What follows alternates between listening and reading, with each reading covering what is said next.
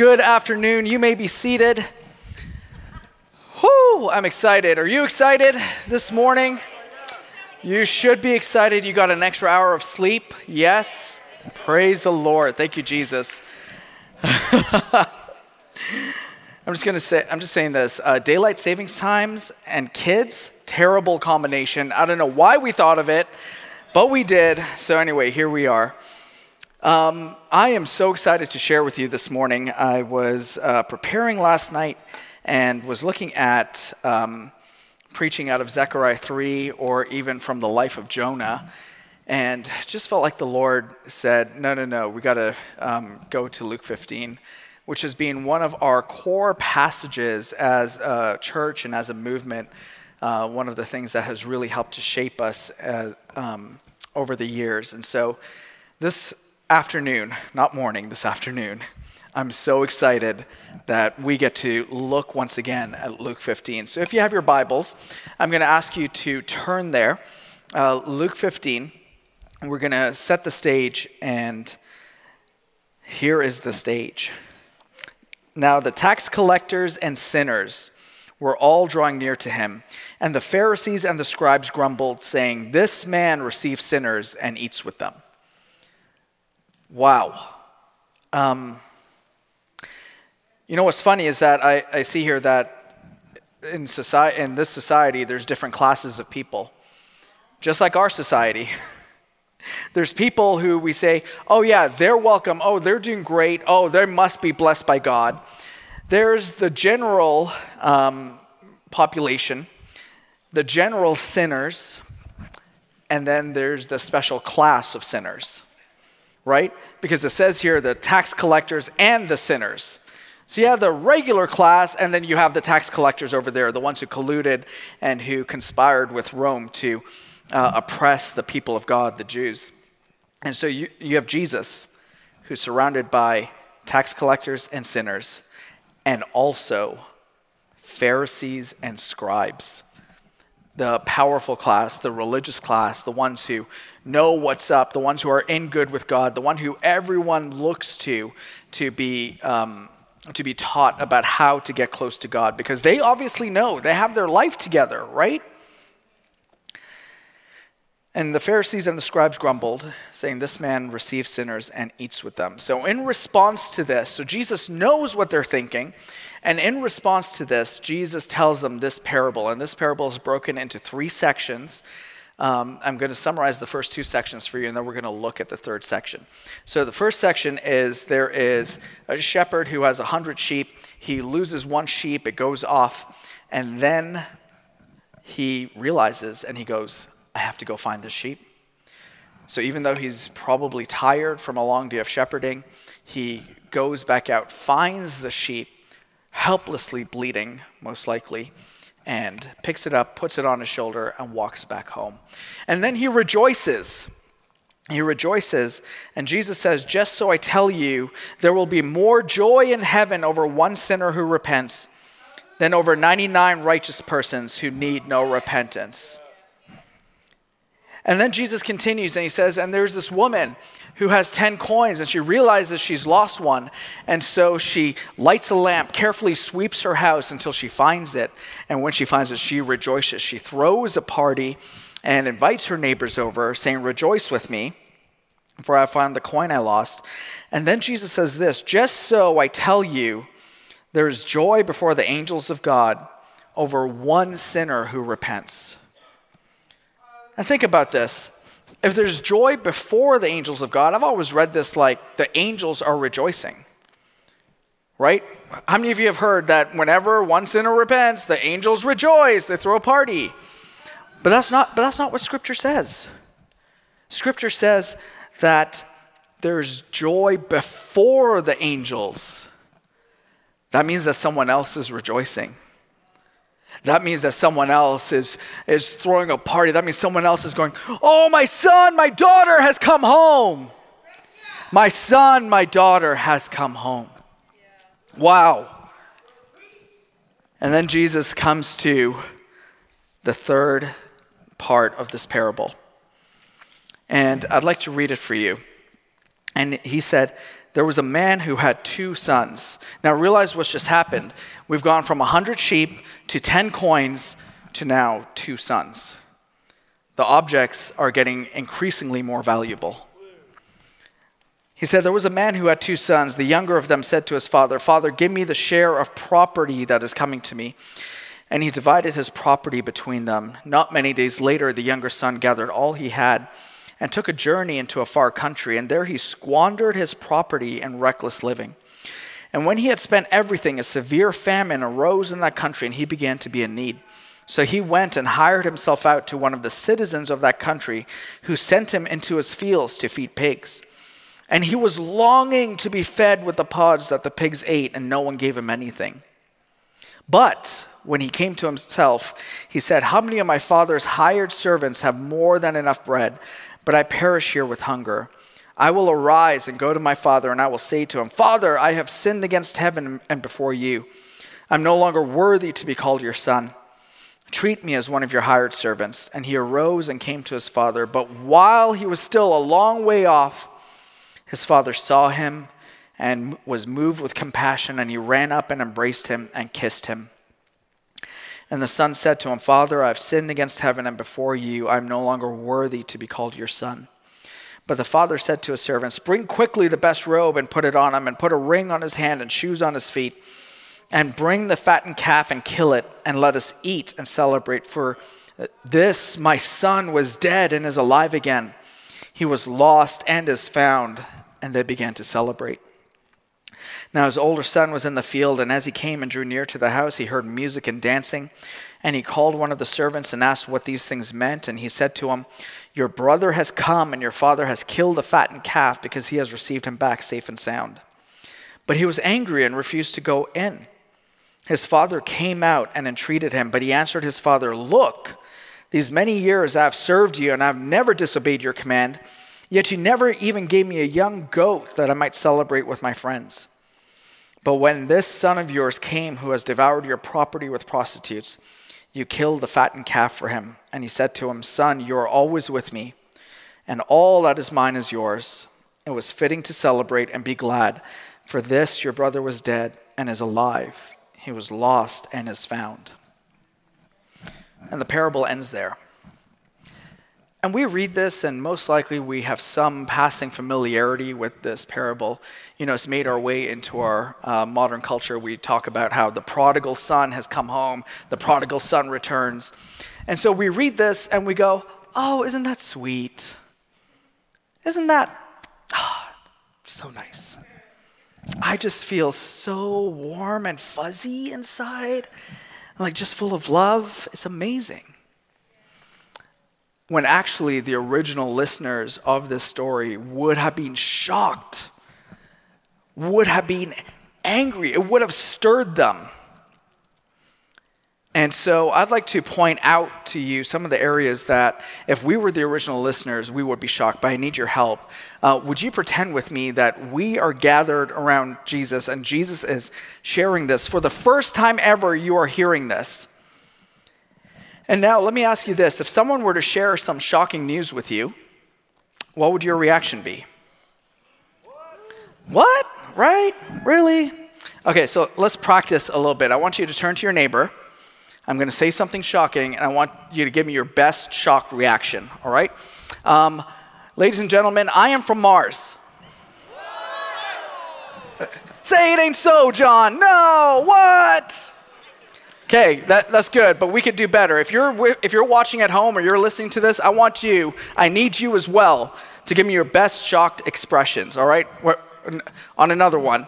Um, are you ready? Ladies and gentlemen, I would just like to announce to you that I have been promoted and I am now going to become the next pope.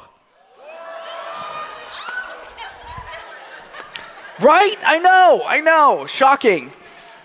Uh, l- last one. Give me your best reaction. Okay. Ladies and gentlemen, I, not my wife, but I am pregnant. Good. Okay. So, so here's what we're to do. Here's what we're to do. We're to go through the parable once again, and I'm to point different places out to you that the original listeners would be shocked, and you are going to Let's try that again. You are to be shocked for me. Can you help me? Can you be shocked? Okay, ham it up. The louder, the better. Great. challenge accept. No, I'm just kidding. That wasn't a challenge. Not a challenge. Okay. So remember this. This is now the third part of the parable coming out of the lost sheep, the lost coin, and after Jesus has just said, there's joy in the presence of the angels. There's joy in the presence of the angels over one sinner who repents. And then he said, There was a man who had two sons, and you would be shocked. I'm just kidding. That was a test. That was a test. You wouldn't be shocked at the fact he had two sons. But that was a test. But when I say he, you would be shocked, that's what you got to do. That's your cue, all right? The younger of them said to his father, Father, give me my share of property that is coming to me. And you would be shocked. I know, I know, it's shocking. And if you don't find this shocking, if your parents are alive, I would like you to pull out your phone right now, give them a call. We'll all listen, don't worry, we'll pause for you. And um, I'd like to hear the conversation when you say, Give me my share of the inheritance. I'd just like to listen in. Because in our, in our American culture, it's rude, it's dishonoring. But in this Middle Eastern culture, is downright shameful. The son is dishonoring the family. The son is telling the father, I, honor, I want your stuff, I don't care about our relationship. And in Middle Eastern culture at this time, it's all about the family. You protect the family, you hold the family honor. You don't do anything to bring shame or disgrace upon the family. Because if you do, your standing in society gets knocked down.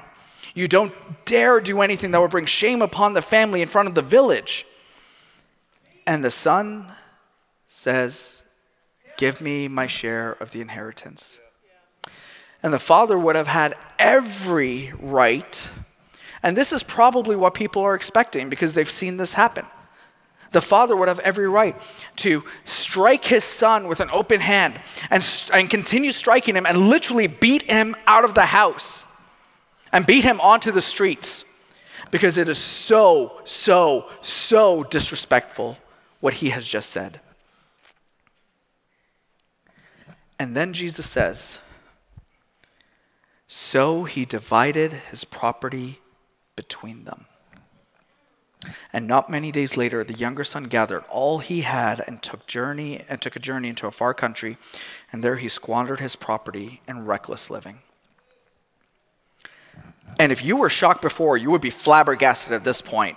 You'd be shocked. What? I know. I know. Younger son, what's going on? And here's why you'd be shocked. You'd be shocked not only that the dad didn't strike him, you'd be shocked that the dad actually did it. You'd be shocked that the dad would have gathered all his possessions, divided it into thirds because the older son got a double portion to help take care of the family. But he would have given a third of his, uh, of his wealth to the younger son.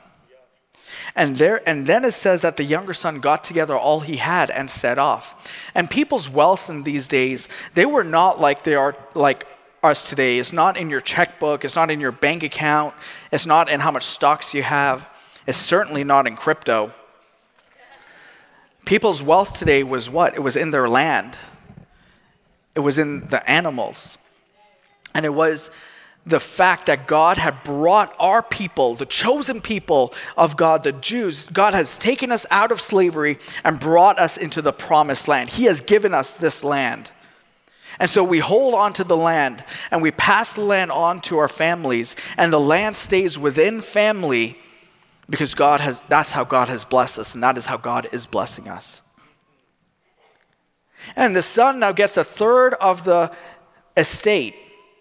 And how is he going to get together all he has and take it off? He's not going to drive the sheep everywhere, he's not going to take the cattle. There's no Craigslist, there's no eBay. There's no Facebook. Mar- what he has to do is he has to put everything up for sale. He has to put the blessing of God up for sale. The blessing of his family up for sale. And who's going to buy it? It's going to be all of the villagers, all of the townspeople. And you know what's just gone on? Every single person is going to know. Every single person is going to know that all is not right in that family. The son is taking all of the private business, family business, and throwing it out for everyone to see. Why else, why on earth would he be selling a third of the estate? And you know what? He's going to take pennies on the dollar for it. Because who's going to pay full price when he's just trying to liquidate it quickly? But he does. He liquidates it. People are probably left wondering what the heck is going on in that family? Why would they do this? And it says that the son gets together everything he has and starts to, and he sets off. And he knows that once he sets off, he can most likely never come back to his people. And he can never come back to his people because he has the wealth of his family, the wealth of the blessing of God, the wealth that God has blessed his family with. And he's liquidated it, and now he's taken it to spend on himself. And in the mindsets of the Jews at this point in time, one of the very worst things that you could do is to take the blessing of God that He has given to your people and squander it amongst the Gentiles. Give it away to the unclean. Give it away to the unfavored. To lose the blessing, the money, the symbol of God's blessing and favor, and give it to the unclean people is the worst thing that you could do. And they even had a ceremony for someone who has tr- transgressed the community really badly. What they would do is they would take a clay pot, they would fill it with burnt beans, burnt corn, and they would smash it at the foot of the person. And they would take it and smash it and say, You are cut off. Just like you have squandered that food, just like you have squandered that amongst the Gentiles, you're cut off from your people.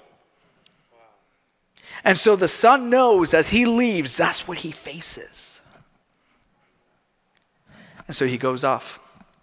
And it says that there he, uh, he squandered his property in reckless living. And when he had spent everything, a severe famine arose in that country, and he began to be in need. So he went and hired himself out, literally joined himself to one of the citizens of that country who sent him into his fields to feed pigs. And you would be shocked. Yeah, I know, right? Come on, younger son. What are you thinking? He's in with the pigs, which is the worst of the worst of the most unclean animal to Jews. Absolutely. And yet, he's at such a low point and he's so hungry that he is willing to go feed pigs. And not just so hungry, what the pigs are eating starts to look appealing to him. Oh, have you ever been to a pig farm? You know what, you know what pigs won't eat? Nothing. they eat everything. It's terrible. And he's so hungry that is starting to look appetizing to him. And he's there. And he comes to himself. And he said, How many of my father's hired servants have more than enough bread? But I perish here with hunger. I will arise and go to my father, and I will say to him, Father, I have sinned against heaven and before you. I'm no longer worthy to be called your son. Treat me as one of your hired servants. And he arose and he goes, and you would be shocked. I know, I know. Because you would remember in his in the younger son's words here, you would hear echoes of Pharaoh's words and you would know Pharaoh's words from the scriptures and from the rabbi's teachings. And Pharaoh, when he spoke to Moses and he was obstinate and he was stubborn, he used this phrase I've sinned against heaven, I've sinned against you, I've sinned against God, and I've sinned against you. And Pharaoh didn't really repent. Pharaoh was just trying to use Moses. And here we see that the son, I think, he hasn't truly repented, he hasn't turned. He's still thinking about how he can get his father to take him back. He's still thinking, he's coming up with a plan, and he thinks, My father, my father's wealthy still. My father has servants. Those servants get treated better than me. I will go back. And the servants were not slaves, the servants were like apprentice carpenters, tra- craftsmen, tradesmen, artisans. And he's, he thinks to himself, maybe, just maybe, my father will take pity on me. And maybe he will apprentice me to one of his tradesmen. Because if you're a tradesman, you get paid. And his plan is maybe I can just get enough money back that I can buy my way back into the family, that I can give it to my father. Maybe I can earn enough back. I know I've lost it. I know I can no longer be part of the family. I know that door's over. I know that season's done. But maybe, just maybe, my father will have enough compassion on me to let me be a hired servant. And he starts, he starts coming back and he's going home and I can just picture him. It, you know, you know when you need to speak to someone to reconcile something, you rehearse a heck of a lot. And it's like every like, oh, maybe I'll say it this way. Oh, maybe he'll do this. Maybe I'll and you just don't know how they're going to react. You don't know how they're going to respond. And so you're thinking, okay, well, if he comes at me like this, I'll say this. If he tries this, I'll do this. And he's come up with the plan. He is the man with the plan. And it says, he arose and came to his father. But, but while he was still a long way off, while he was still a long way off, while he was still a long way off, his father saw him. And you can only see someone if you've been looking for them. You can only see someone if you know, if you know that they're coming back. You can only see someone. And I want you to imagine this. What if you're the father? What if one of your kids has squandered your inheritance? What if one of your kids has insulted you publicly and one of one kids has shamed you publicly and you see them from a long way off? I mean, forget your kids. What if it's someone in the church body? What if someone has slandered you, said something wrong about you? What if someone's misunderstood you? How would you respond when you see them? You know what most of us do? We walk to the other side of the auditorium. We try to avoid them. And there's that awkward, you know where they are in the room at all times, and they know where you are in the room at all times, but no one acknowledges it. And you just hope that it's going to be okay. That's, the scripture says that the father saw him while he was still a long way off. Then it says that literally the father was moved with compassion and he ran to his son. And you would be shocked. Right? You would be shocked. You know why you'd be shocked? Because in this culture, you know who ran?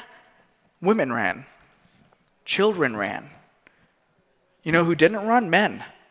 Especially wealthy elder men who are pillars of their community. They didn't run because to run means that you need to lift up the robes that you wear and you need to expose your legs, and everyone sees and everyone points and everyone laughs because it's absolutely disrespectful. And the father sees his son coming from a long way off. And the father lifts up his robes and he starts running to his son. And the father's risking public humiliation to get to his son. Because just as the son knows, the father also knows that the son faces the kizaza. The son faces that ceremony. The father knows that if he doesn't get to his son first, and the townspeople get to his son, and the village gets to his son, they're going to cut him off. And the father lifts up his robes and goes running to his son and throws his arms around him. And the father risked public humiliation to welcome a son into the family. And the son looks at him, and the son didn't expect this response. What do you say? What do you do? When love himself comes running at you in the midst of all your shame, in the midst of all your pain, when you know you don't deserve it, when you know you've lost it, when you know you no longer have a place, and love himself comes running right at you, what do you do?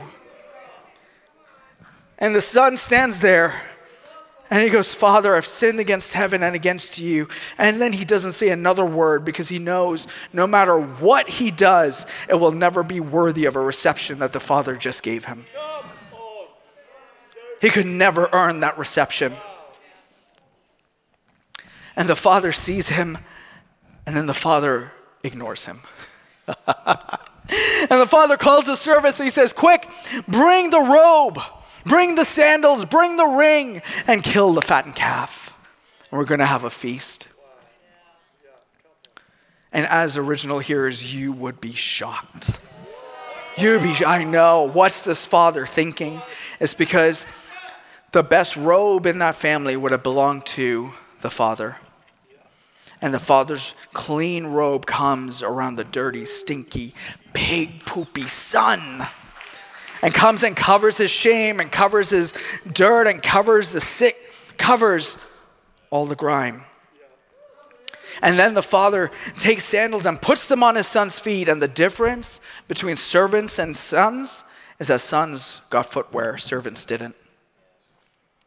And then the father takes the ring, most likely his own ring, and puts it on his son's finger. And that ring means that the son can go to any stall in the market and say, Give me one of everything. How am I going to pay? Here's the family seal.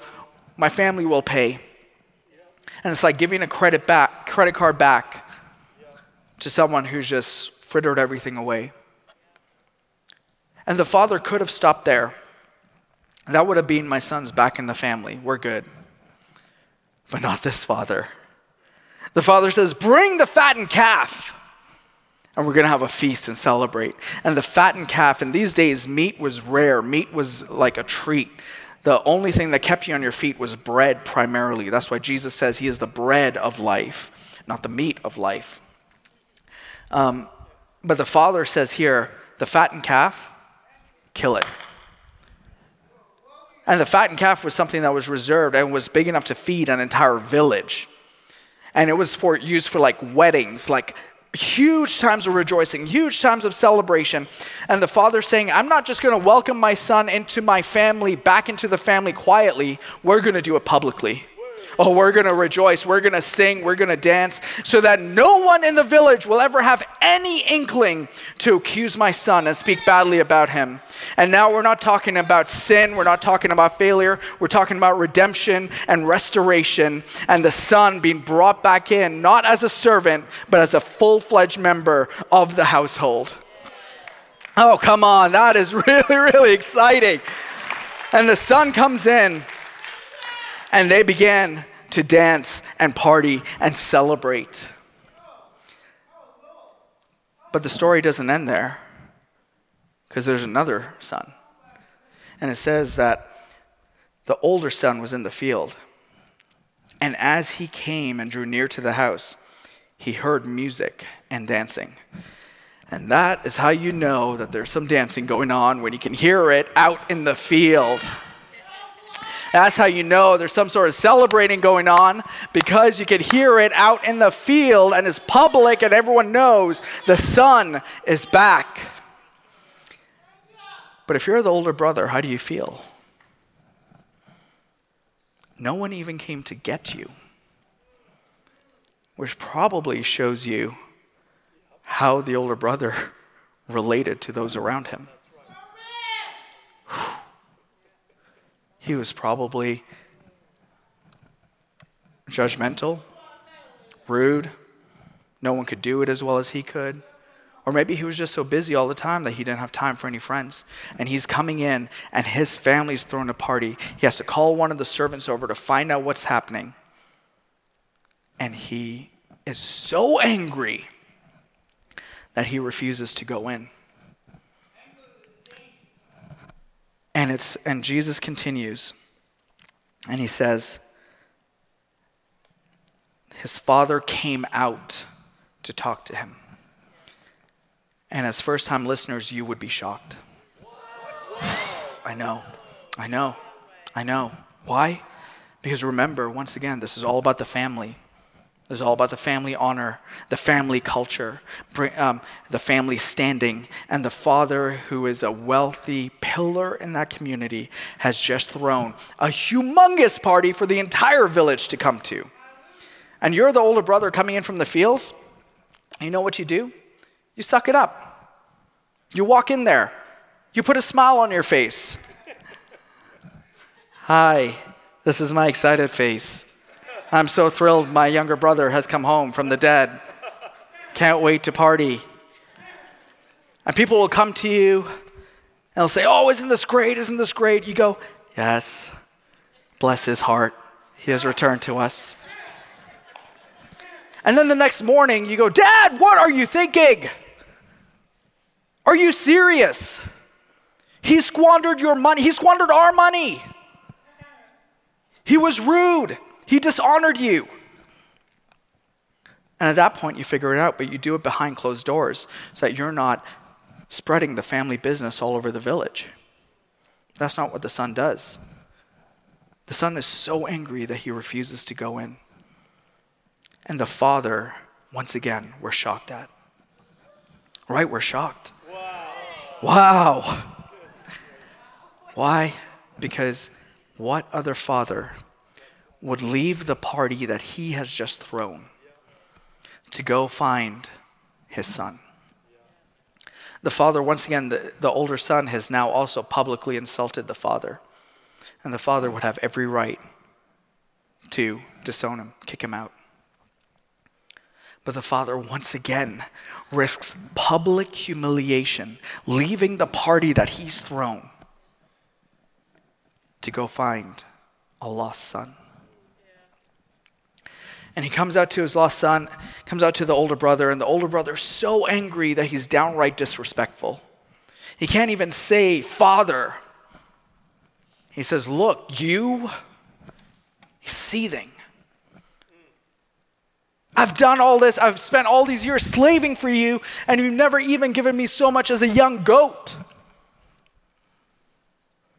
Why am I doing this? Who am I doing this for? And the father looks at him and he said to him, Son, you are always with me. All that is mine is yours. And the father's right. All that is his has been given to the son. The son is also right. He said, I've never disobeyed you, Father. I've never disobeyed you. And the father doesn't correct him. The son probably spent all his life trying to do everything perfectly for his father. But his heart is revealed he wasn't doing it for his father, he was doing it for himself. You never even gave me a young goat. He was using his good works to manipulate the father so he could receive the father's blessing.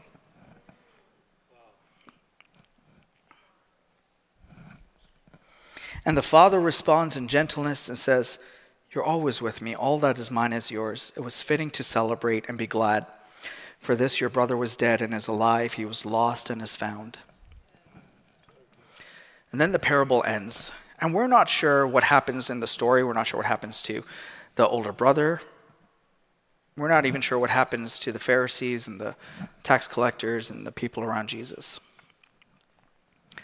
But as I look at this, I, I see a lot of myself in this story. I see myself as both the younger brother and the older brother. I realize that there are areas that, if you look at the older brother, he's so busy doing what the father has asked him to do that he sometimes forgets about his relationship with the father. He's so busy trying to keep all the rules and do everything perfectly to get blessing for the father, he doesn't even realize that sometimes he wants the father not for a relationship with the father, but for the Father stuff. Can I just be honest with you? Sometimes I find myself doing that. I find myself saying, God, you said this, so I'm going to do it, and I'm doing it, and I'm doing it, and I'm doing it, and I'm, I haven't even turned to see if he's enjoying it. I haven't even turned to see God, are you connected? Am I connected to you? Do I still value my relationship with you? Or do I, or, or do I value what I can get from you? I think I'm serving you, but really I'm serving myself.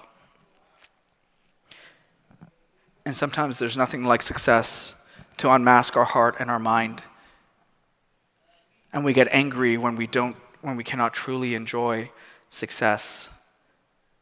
And when we do, we realize that we were doing it for ourselves, we weren't doing it for Him. But then when I look at my life, I also see that I've been like the younger brother. I failed. Some cases I failed miserably. I feel like I've blown it. I feel like I've lost it. I failed. Just like the younger brother. I've been rude or I've been cold or I've been turned my back or I have blown it. And if you're anything, well, not anything like me, uh, to be honest with you, a few, a few months ago I had one of these moments. I know none of you who ever struggle with self confidence has ever had one of these moments, but I had one of these moments. And um, I was doing some reflecting and looking back at what I should have done, I could have done, I would have done. I don't know if you've ever done that. And I realized I should have done this. I should have done that. I should have. I should have. I should have. And I got so discouraged and so despondent and so depressed. I was sitting in my living room, and Hendria, in our 10 years of marriage, has never seen me discouraged like this. Normally, I'm, I'm like eternal optimist. Hey, God's going to work it out. We're on it. God's got us. And at this point, I felt like I was being crushed by the weight of my own perceived failures. Maybe that's you sometimes. Maybe you look back over your life and you think about, oh my gosh, my marriage, my job. I should have done this, I should have done that. I should have bought Bitcoin. Oh. I should have, I should have, I should have. And I'm sitting in this place and Andrea's properly concerned. Like she's picking up a phone and she's thinking like, who should I call? Who like we need some help. And I'm sit and I'm sitting in this and all of a sudden this phrase that I've heard before, I don't know where, but I heard it. I felt like the Lord whispered it into my heart. And he just whispered to me and he said, John, don't let success go to your head, but don't let failure go to your heart. And what happened is I was like that son, and the love of God found me. The love of God came upon me, and I went, Oh God, I am your son. And because of that, I am successful. Only because of that, I'm successful. Not because of what I've done or haven't done, not because of what I'll do or what I, or what I haven't or what I'll miss. I'm successful because you've called me and you found me. And all of a sudden it was like this weight fell off my shoulders. It was amazing. I came out of the I came out of the bedroom and Hendria's like, "Okay, John, like what are we going to do?" And I was like, "Oh, no, no, I'm good." And she's like, "What? John, you were just so depressed. You were just so." And I said, "Honey, the Lord spoke to me." And it was like the love of God came into my heart like an anchor for my soul, and it completely reoriented my heart. And when the love of God comes into your heart, it will co- totally change you. So you're not defined by your successes or your failures, you're defined simply by His love. You're defined simply by His presence and the fact that He's called you and He's made you and He's chosen you. And when He spoke to when He spoke that to me, it was like failure couldn't touch me, but you know what else? Success couldn't touch me. It's enough that I'm not going to be crushed by failure, but I'm not going to be puffed up by success. And the love of God found me in that moment. And as we as we read this, we're left with one question, right? Because there's there's three parts to the parable. There's the sheep, the coin, and the son. And the first part, the shepherd goes looking for the sheep. In the second part, the woman goes looking for the coin. But the question that should be at the front of our minds is this In the third part, who goes looking for the son? who should have gone looking for the son? Who was going to find the son and bring him home? And I think it should have been the older brother if he was truly connected to his father.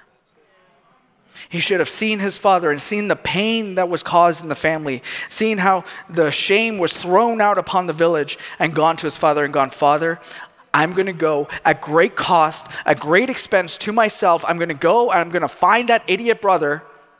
I'm going to chain him up. I'm going to bring him home.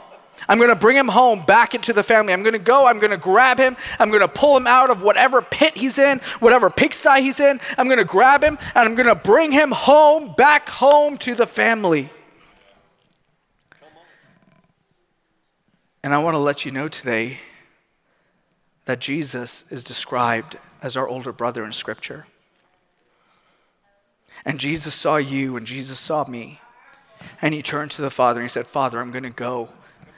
Not just at great cost, but at the very cost of my life, the very thing that we celebrated earlier this morning. Jesus came at the cost of his life to see you and see me and bring us back into family with the Father. So that from this day forward, if you have said yes to Jesus, you are brought into a family that will never turn their back on you. If you have said yes to Jesus, you never have to earn your place back into the family. If you, if you have said yes to Jesus, failure doesn't define you, success doesn't define you. What defines you is that you're part of the family of God and you, you have become partakers of the divine nature that is now coming into you. You are now part of His life and His life, which is so powerfully working in you, through you, and out of you in your workplace, in your family, in your school. That becomes the defining moment of your life. And no longer are you defined by your circumstances, you're defined by your relationship. Wow, come on, that is really good news this morning.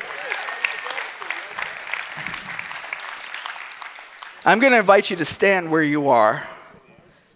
Wow, Jesus. Come on, I don't know about you, but I'm once again undone at the love of God. I'm once again undone at the fact that God would risk public humiliation to bring me into relationship with Him. And I'd like you to be, just close your eyes and tell Him. Say, God, I'm so grateful. God, I'm so thankful. God, I'm so thankful that success doesn't define my life. I'm so thankful that failure doesn't define my life. I'm so thankful that you define my life. And this morning, I, as I was praying, I felt like God wanted to come and wrap a thick blanket of His love around us. That His love will come and wrap around our hearts and wrap around our minds. And that the Father saying, Welcome home. Welcome home. Welcome home, son. Welcome home, daughter. Welcome home. And if that's you, if maybe you relate with the younger brother, maybe you relate with the older brother, the Father is welcoming you home. I'm going to invite you if you'd like to respond to that, I'd like you to step out of your seat and come up to the front. Step out of your seat and come up to the front. Because this morning, this afternoon, the love of God is going to wash over us afresh and anew. It's going to bring freedom freedom from fear and anxiety, anxiety, freedom from perfectionism He's going to bring freedom to us as He recenters us, as our hearts get recalibrated to His love. So, with no shame, come on up. With no fear, come on up. Because the Father's house is open. The Father's arms are open, and He is welcoming us and embracing us. And He's embracing you. Father, I'm asking with all my heart that this, that today, that you would come and you would wash over us once again with your powerful, gentle, kind, unyielding love. And that your love would pour into our hearts and pour into our minds and pour into our souls. And we say, Come, Holy Spirit, the same Holy Spirit who Jesus has given to us to shed the love of God abroad in our hearts. Would you come and would you make real to us, make known to us once again, right here, right now, today, that you are our Father and that we are your children.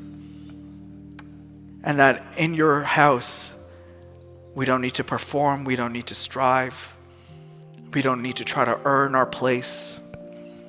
And I just hear the Lord saying that all striving comes off. Every area where you felt like you haven't measured up, every area where you felt like you haven't been good enough, the Father right now is coming and taking that off your shoulders. Wow. And in His place, He's putting His robe on you. He's putting His ring on you, His sandals on you and He's celebrating and rejoicing over you. So we say, Come, Holy Spirit, have your way. Come, Holy Spirit.